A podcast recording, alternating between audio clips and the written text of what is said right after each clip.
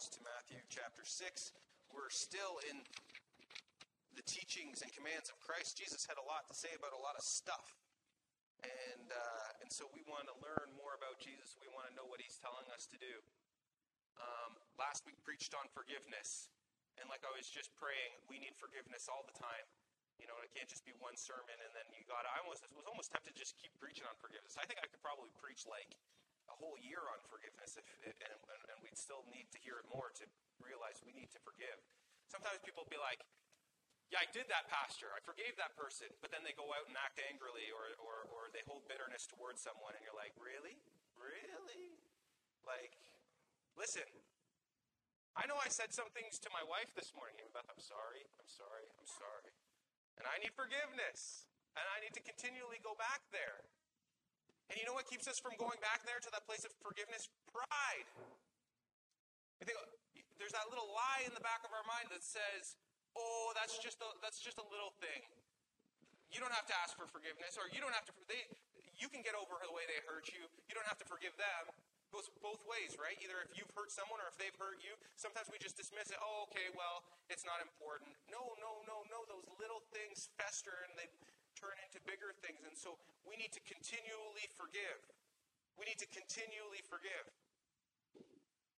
We need to continually follow Jesus. We need to continually ask for his wisdom. I, you know, like I said, I mess up on a regular basis, and I, you know, I use situation with Amy Beth and I uh, where I say something or, or act in a certain way where it's not, it's not helpful, it's not, con- it's not conducive for our relationship to grow, it, it, it, hinders us. And I have to clarify continually and, and, and try to fix the situation between us. This was never a part of my sermon, Amy Beth, but I felt like, man, I think it's just so important that um, we continually talk about these things. I think part of the problem is when we think we've we've um, we've said enough, and then communication bar- barriers start to build, and we think like, oh well, hopefully they understood what I said, and, there's just like this wishful thinking that relationships will somehow go back to normal. And what really needs to happen is for more dialogue to happen and uh, Amy Beth and I taught this a few years ago before COVID started. We gave a relationship course and a communication course, and we talked about how some people can either skunk or turtle, and it turns us away from each other.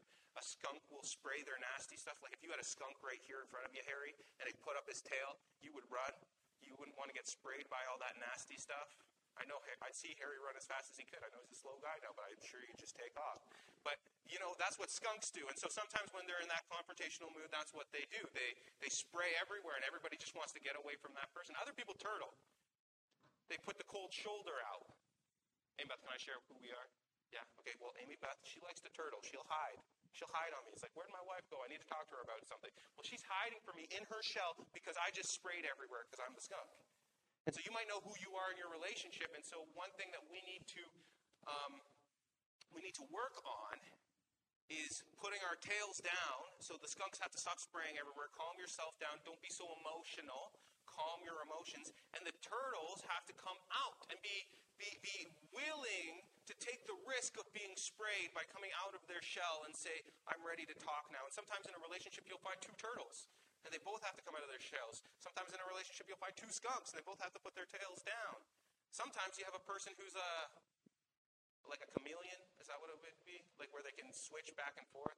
They're a skunk and a turtle. They'll skunk a little bit, and then they'll run away like a turtle. You know, uh, and so whatever you relate to in that, in terms of relationship, what I'm trying to say is we need to come out of our shells and forgive each other and come back to the place where we can have communication. And it's only through loving each other and trying to work through these problems will we grow together. You say, Pastor, what are you talking about?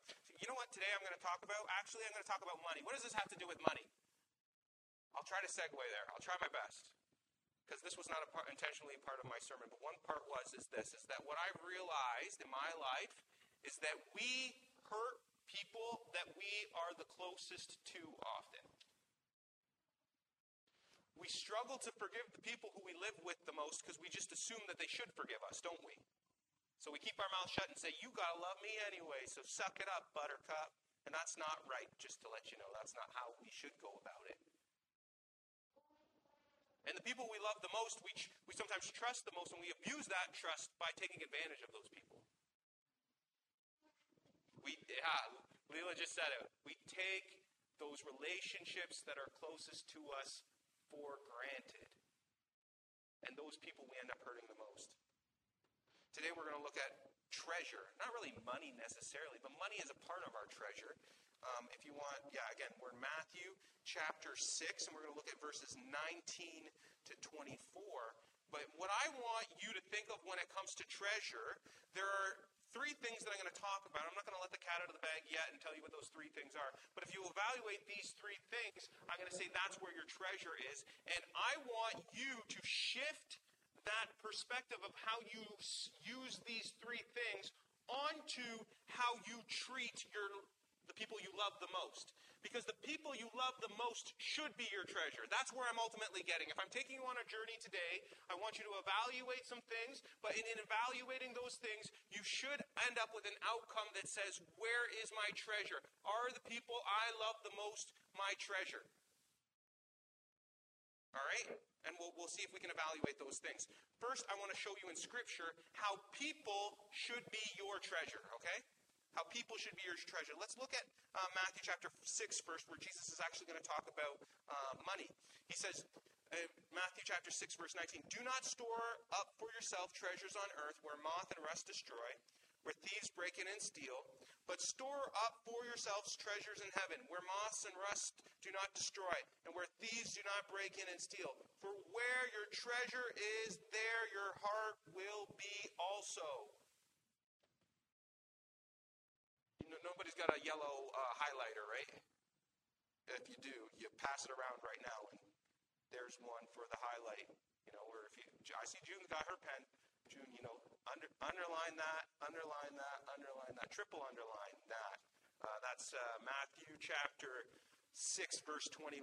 For where your treasure is, there your heart will be also. What's Jesus saying? If you're going to go buy a whole bunch of clothes that can easily go old and rusty, and uh, not rusty, your clothes will go rusty, but you know, your tools might go rusty if you buy a whole bunch of tools. That's for the men. For the women, for your clothes, where the moths can get to them, um, and they can fall apart and, and wear holes in them.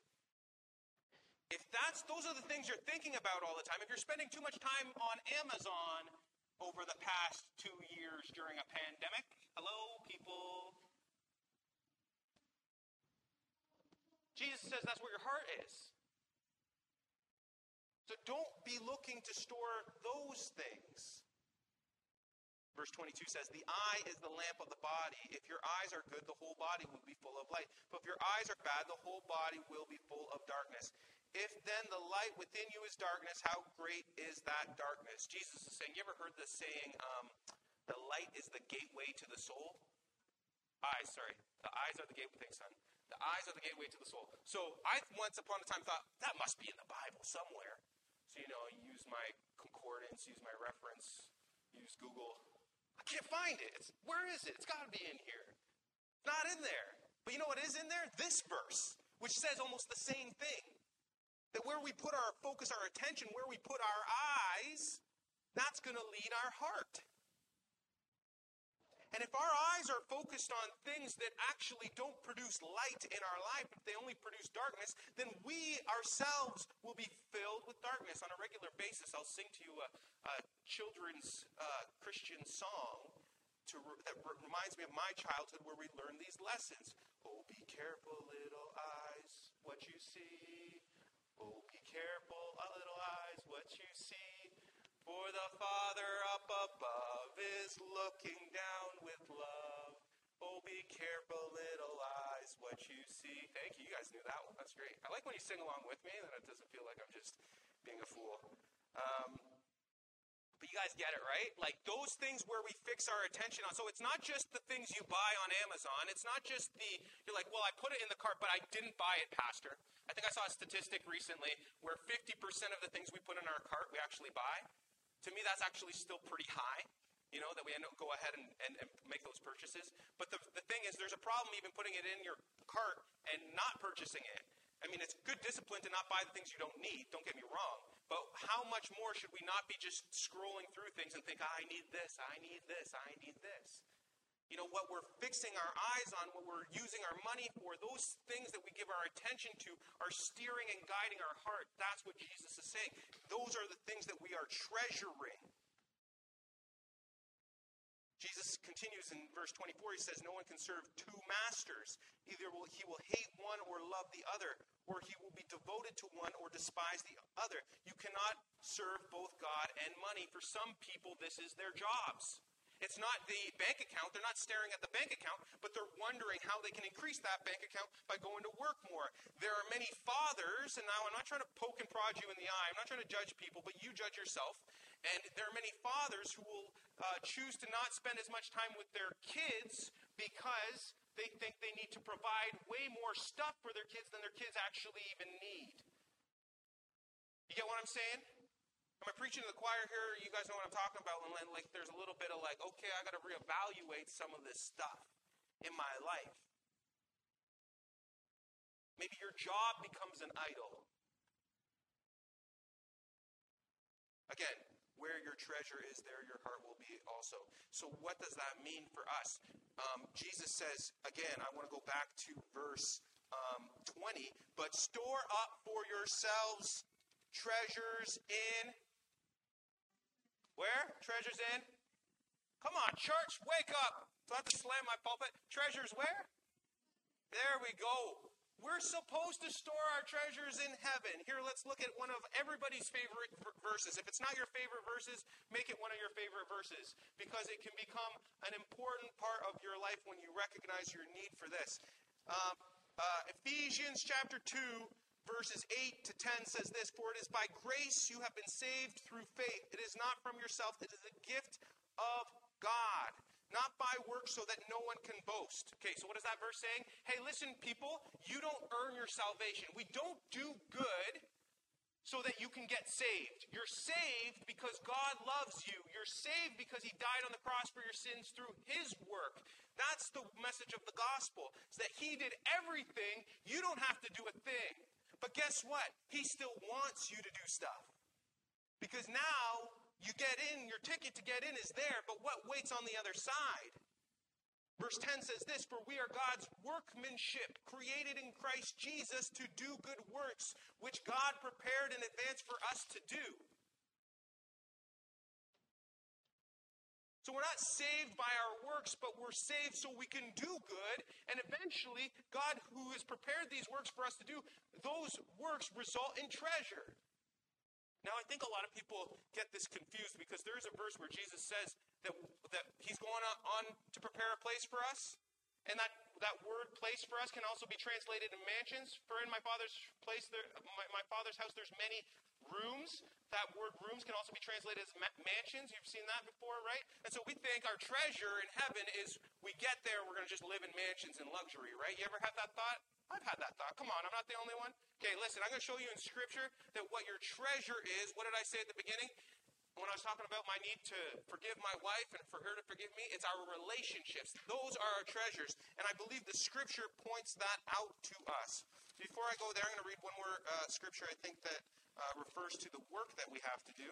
Um, Colossians, Colossians chapter 3, verse 23 to 25 says this Since, oh, whatever you do, work at it with all of your heart as working for the Lord, not for men. So if you're going to do good works, don't do it for a larger bank account for yourself.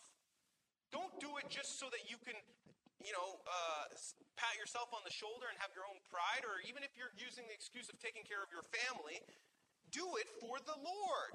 Since, verse 24 says, since you know that you will receive an inheritance from the Lord as a reward, it is the Lord Christ you are serving.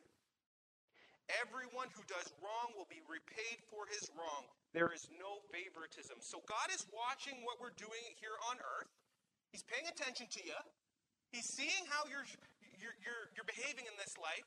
Every job that you do, whether you're stay at home mom or you're a grandmother or you go and you work at, at a job in have a career in the workplace, it doesn't matter what you do. God is paying attention.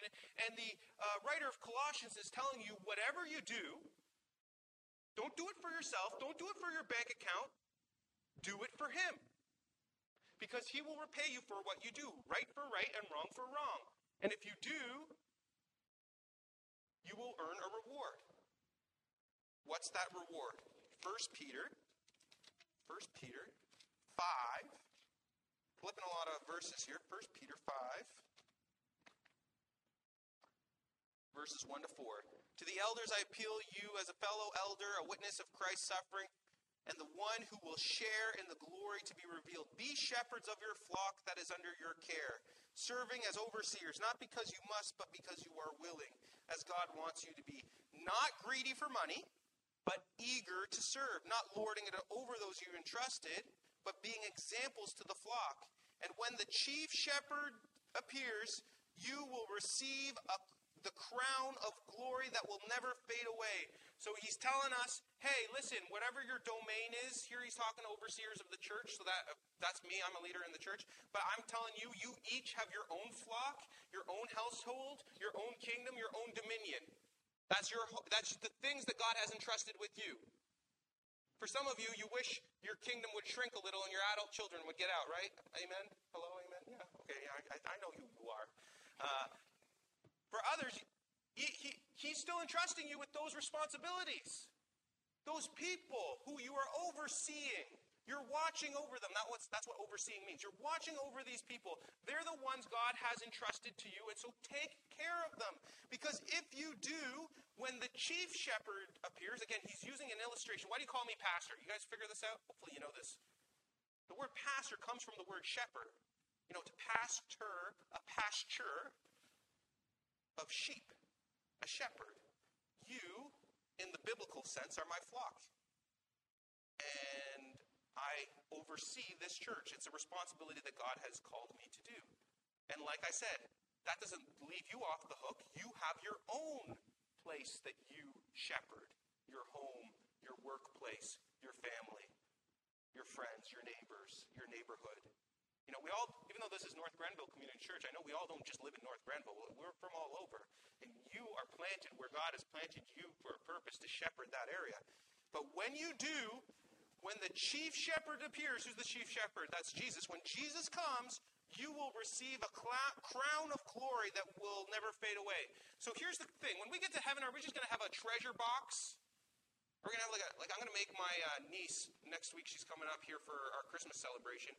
I'm going to make her a treasure box for her toys to put in. That's my, I'm, she's on my list of people to get gifts for, and I want to build her a treasure box. Do you think when we get to heaven, we're going to get the same thing? A treasure box?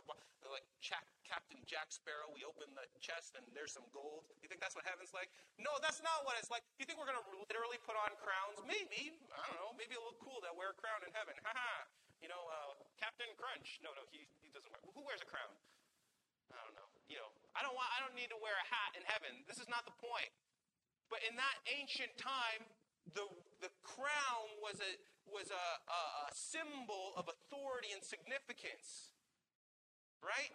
It was a sign of your responsibility, your nobility, the work that you put in in serving the people around you. A good king, when he's wearing the crown, gets respected for wearing that crown. A bad king, now, yeah, they rebel against him and fight. But when we die, we're going to go to heaven, what is our crown? Philippians 4 1. I want you to read Philippians 4 1. Philippians 4 1 says this Therefore, my brothers, you whom I love and long for, my joy and crown. That is how you should stand firm in the Lord, dear friends. What's Paul saying here to the church of Philippians? He's talking to them and he's calling them my joy and my crown. So here's my theory. You can argue with me if you want. But I, what I'm making the connection here is Paul, in one, one letter to one church, is saying, hey, when you die and you go to heaven and you get your treasures in heaven, you're going to receive a crown for taking care of the things you took care of. And then in another letter, he says, You are my crown. I'm going to tell you this I don't think heaven's going to be a lonely place. I think that's hell. If you're eternally lonely, that will be hell.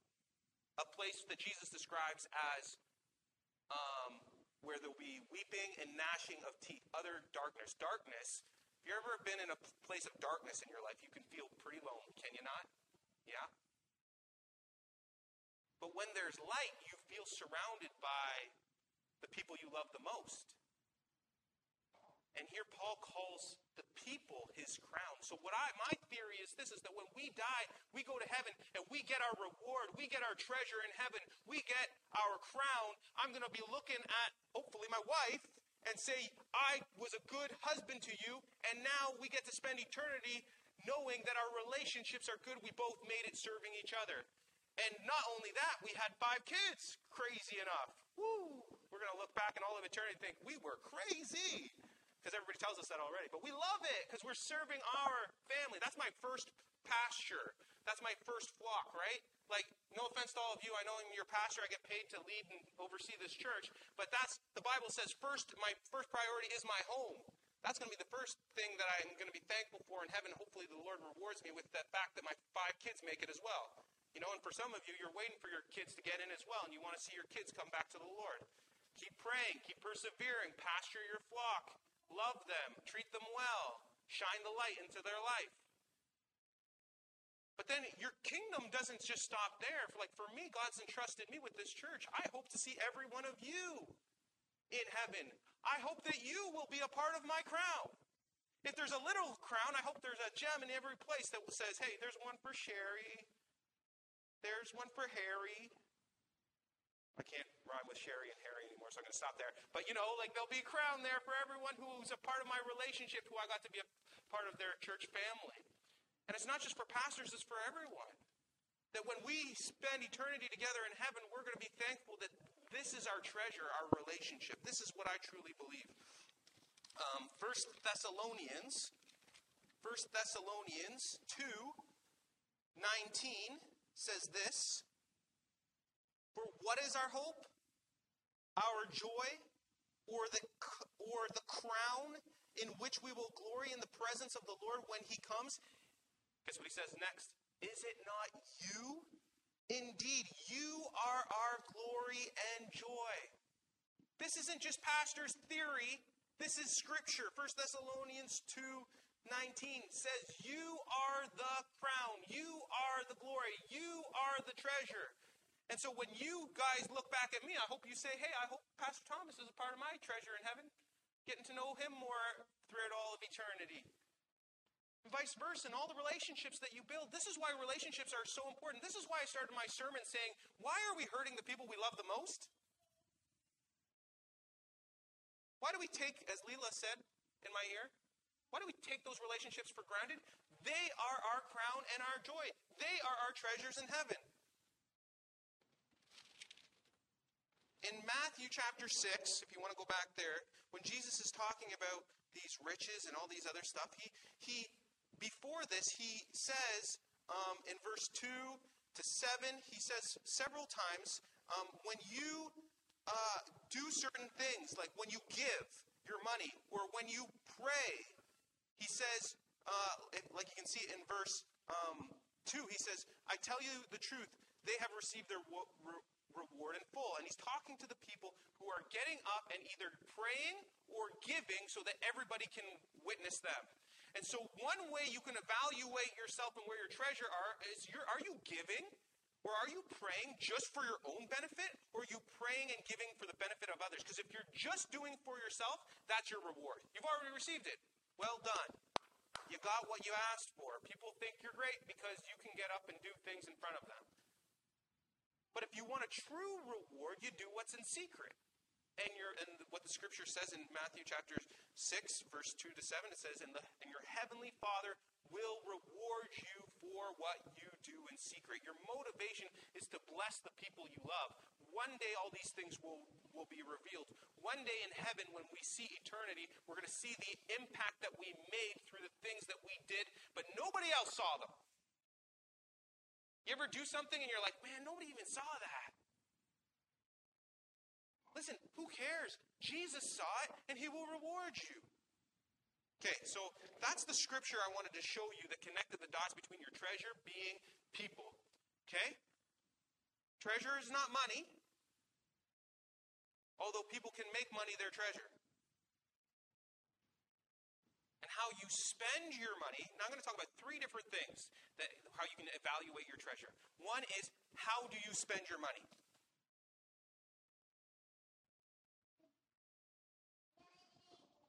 I believe, now I'm not going to do this, I believe if I looked at your bank account and I saw what your stuff is going to, and listen, we are just as guilty, aren't we? But we buy stuff and we're like, oh man, maybe we shouldn't have bought that.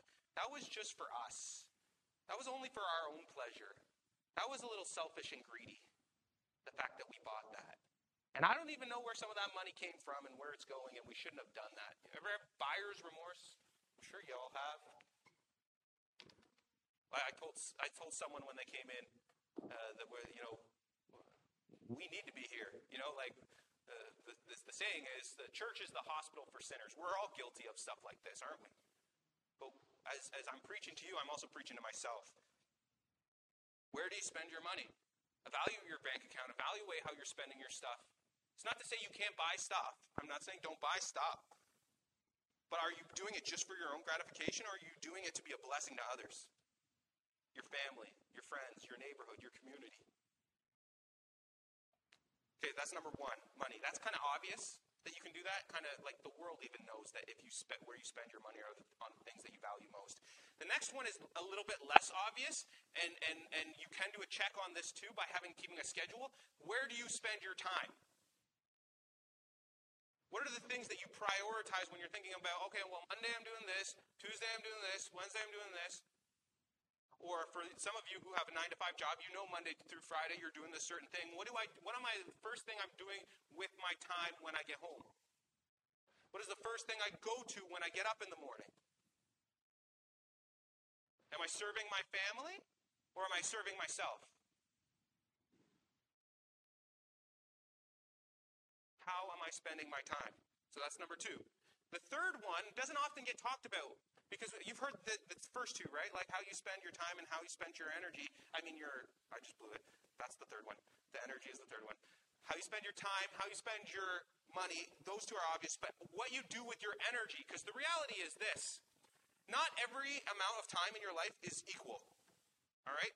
Like some of us are morning people, and we get up and we're, we're perky in the morning, and, and, and things start to work in the morning, and I'm ready to go, and I, I get most things done before say 3 p.m. And then 3 p.m. hits, and boom, I get hit with this lack of energy. And some of you are this, the complete opposite. It's like you wake up in the morning, you're like, Duh. but then by time it turn, you know, it's the evening, and you turn on the lights, and you're like, party! And the party doesn't stop till two in the morning, and you're finally like, oh, maybe I should go to sleep now. It'd probably be a smart thing to go to sleep. Listen, you can you can set your clock to however you want. Like we just had the daylight saving times thing go. For some of you, it doesn't matter. Set it an hour ahead, an hour early. You know when you have energy and when you don't. But I would say energy is more than just physical energy. I'm learning more that I want longevity in my energy. I don't want to just peter out into my 30s and 40s and then eventually, by the time I'm 50, I've got nothing left to give. I want to, uh, this is why I mentioned to you guys before, I'm going to the gym. I want to take care of my body well so that when I'm, uh, you know, there's a guy I play hockey with. He's in his 60s and he flies up and down the ice faster than some of the guys who are in their 30s. And so my goal is to be like that. Why? Because I think that if I have energy at the end of life, it doesn't matter how much time I have. It's the quality of that time. You've heard that quality over quantity. So we have to manage our energy well in order to produce over a long period of time. And that's, I think there's wisdom in that. But here's the thing there are things that suck the energy out of you. How, how's your diet? How's your energy expenditure when it comes to exercise? Where's your focus? Are you, how much time are you spending staring at a screen? How much are you spending your energy on actually building relationships, or are you just spending your energy uh, on your own, doing the things you want to do?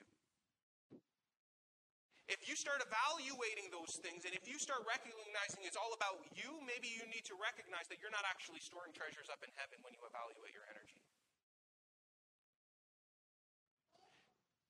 often, here, I'll tell you a tip as a pastor. Often I have thought that people will drain my energy, and sometimes they do. I'll be honest, sometimes they do. But what I've learned is that if I do as the scripture told us to do, and uh, when um, the Lord tells us to do everything we do unto the Lord, that when I spend time with people, I actually regain energy. The Lord puts energy back into me as I spend time with people. I, it's, it's, like it's like this, Linda. You know, you you meet with me for prayer every week. I'll go to a prayer meeting. I'll be like, oh, I don't know if I have the energy to go to this prayer meeting. You, you've been there. I've been there. Do I have the energy to go to this prayer meeting? And then by the time at the end, I can't stop talking. I, I've had such a wonderful time. And I'm like, I'm so glad I went to that. Now I'm filled with energy.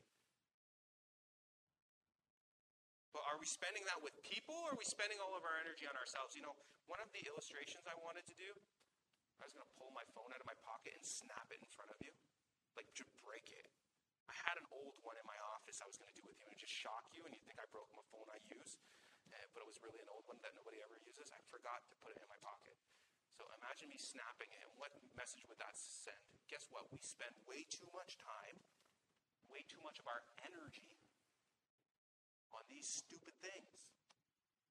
How many uh, years ago did we not have these? You know, when I was dating Amy Beth, was like uh, 17 years ago. She was in Bible college. I was in Bible college.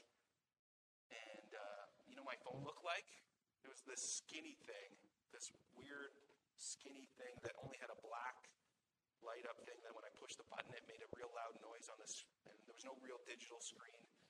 Uh, you know, and I, I hated that phone because it had the worst ringers in the world, and I used it as an alarm at some points when I had to go and plow snow.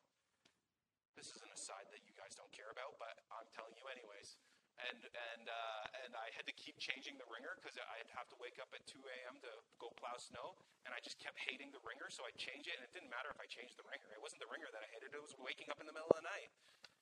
Anyways, ever since then, these, this technology has gotten better and better and better and better. And you know what it keeps doing? Sucking our focus, sucking our time, sucking our energy. We spend way too much here. You know, you know, this is a blessing and a curse. You know how it's a blessing? I can text each and every one of you right now. I can just send, "Hey, how you doing?" Text, text, text. I love you. Heart emoji. Heart emoji. Heart emoji. That's a blessing, right? Like that we can connect in that way so quickly.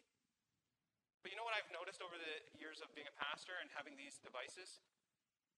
If I just sat down with you and had a coffee with you, and people are like, I don't drink coffee. Okay, well, you have a tea or you have some water, I'll drink the coffee, all right? Right, Susie? We'll drink the coffee. But we'll sit down with you and staring you in the eyes and listening to your, your, your, your, your vocal cords and your lips move, if you can take off your mask. That's why we go to coffee shops. You gotta take off your mask when you're drinking something, right? So then we can enjoy each other. That is so much more valuable than putting my energy into a device.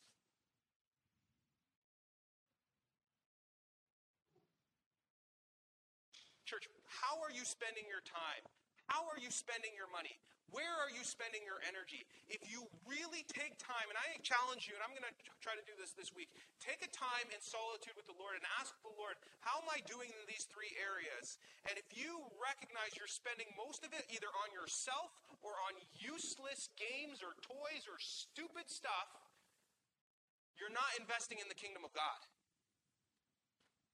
You're not storing up treasures in heaven.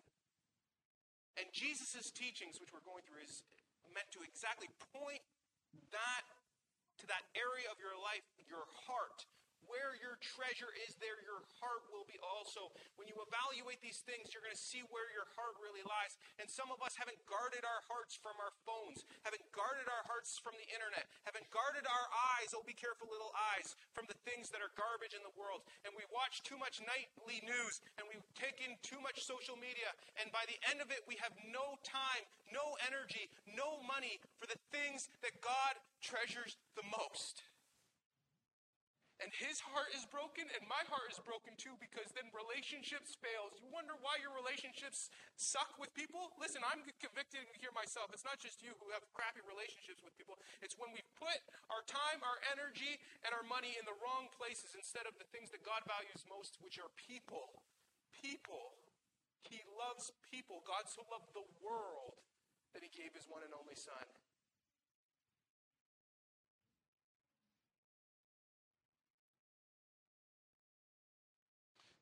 The only solution is that we start making people our priority.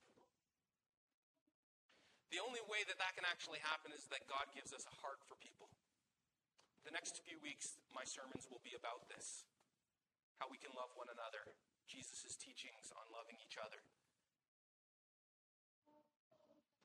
But I think we need to ask the Lord right now in prayer that He would give us a love for people and not a love for ourselves.